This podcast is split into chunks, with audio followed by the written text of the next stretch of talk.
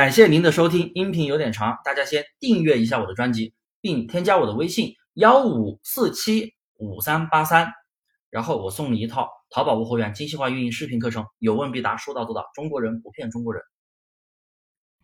现在做淘宝采集铺货容易出现哪些违规？还能不能继续做？每年玩法真的都特别的大，除了我的淘差价精细化运营玩法以外，一直稳如泰山。我来说说今年淘宝无货源都有哪些变化。说是变化，其实就是看看有哪些管控。毕竟市面上的玩法都是所谓的什么黑科技啊、刷动销啊、上下架呀、乱七八糟的玩法，迟早会被淘宝限制，而且已经在限制了。所以大家一定要先订阅一下我的专辑，找我领取二十一节淘宝不会员精细化运营视频课程。先订阅关注哦。音频有点长，咱们慢慢往下听。我继续来说说二零二二年。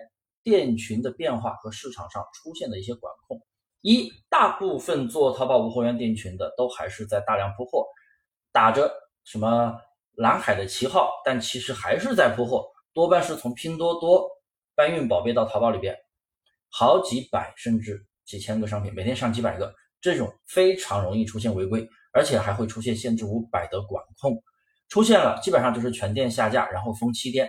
虽然这种违规对你的店铺，不降权，因为你七天之后你还可以继续做，但是你好好的店铺被封七天，你难受不？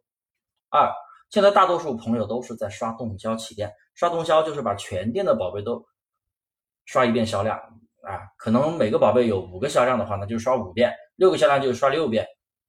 你觉得这么刷是不是听着就觉得恐怖，听着就觉得不靠谱？它是可以起店，但是对于新手来说，没有资源，没有方法，你去跟着人家这么刷。你的店不被封才怪呢！每个宝贝，他这样你让都有销量，这刷这么多单子，而且宝贝还数量还那么多，这样做的话，店铺它确实可以起飞一段时间，但数据很快就掉下来，你又得刷，基本上刷着刷着店就封了，而且你刷单花掉了一些佣金钱，打水漂了。三，企业店也难开了，之前是很多人跳对公，现在没有对公账户，认证不了企业店，很多人就会存在一个误区，觉得企业店权重比个人店好。我不知道你是从哪里听说的，啊，然后就疯狂的去跳对公去开企业店。是的，以前可以开，但现在很多跳过对公的企业店都没有办法收款了。你必须得办对公，但是你办的企业执照又是外地的，你怎么去办对公？非常的麻烦，几乎是不可能办的。所以其实个人店跟企业店真的一点区别都没有，而且个人店现在一个身份证也可以在官方的渠道开两家店，这淘宝支持的。以前只让开一家，现在可以开两家，有段时间可以开三家，但现在只能开两家。所以你店铺肯定是够的，你自己开完了找你朋友、亲戚、老公、老婆、前前前前前前前女友都行，是不是？你找谁开都可以，只是说企业店可以开的更多，但是开店更麻烦了，所以大家不要去乱开店。四，如果你在拼多多拿货没有物流信息，就很容易出现危机安全交易的处罚，然后就让你交两千的风险保证金才让你继续开店。听完这些，有些人是不是觉得淘宝无货源是不是不能做了？怎么这么多违规？那你真的要这么想，那说明您可能还没入门，因为上面那些限制真的非常的正常，你完全都是在违背淘宝的规则，违背淘宝的意愿，他为什么不封杀你呢？是不是？我们既然做的是淘宝店，就必须在系统的规则下去操作。那我来说说如何布局吧。一，我们的店铺一定要是垂直的单类目，千万不要做成杂货铺。有人说什么？一开始先从杂货铺入手，再慢慢转到单类目。我觉得这种人是不是没有做过淘宝？因为你前期人群都不精准了，还有你的主营类目永远不可能达到百分之百。你报活动的时候，连类目都选不了，而且你店铺垂直之后，系统也很难去判定你是无货源店铺的，因为无货源店铺大多数都是杂七杂八的不垂直。二，尽量不要用软件大量上货。有些人玩法每天上一两百个宝贝，那必须得用软件，是不是？那肯定容易出现限制五百的违规。你像我们淘差价精细化玩法，我们宝贝数量不超过两百个呀，每天也就上十个，手动上货非常的轻松，因为手动上货现在改版了，而且你可以用手机上货更轻松了。你坐地铁的时候、坐公交的时候、在外面玩的时候、发呆的时候，你都可以随时随地的去选品、上货、做淘宝赚钱。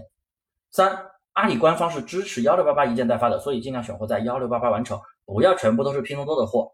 四，实在是有拼多多的订单，物流单号它是没有办法填写的。那你就只能想想别的办法，用礼品单了。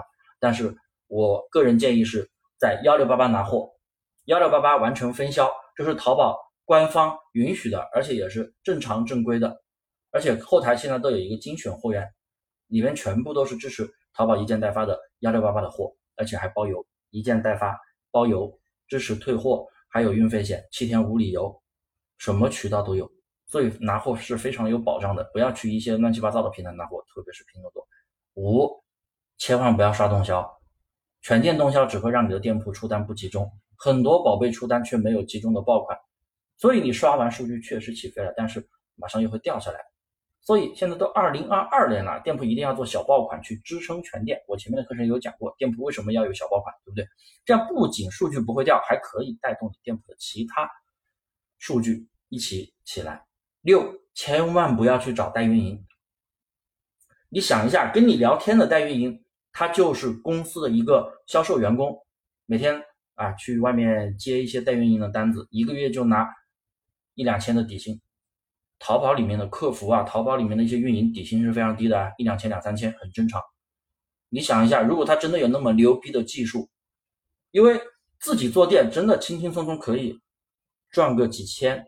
好一点点，做到一万也是可以的。当然，要继续突破的话，要你要投入更多了。做无货源真的可以达到这些数据。你们想一下，如果他自己做店，他能达到几千、一万的利润一个店铺，他为什么要去在公司每天被老板骂的跟狗一样，拿着几千块钱的底薪到处去骗人呢？很简单的一个例子。而且你们要知道，代运营是不会跟个人合作的。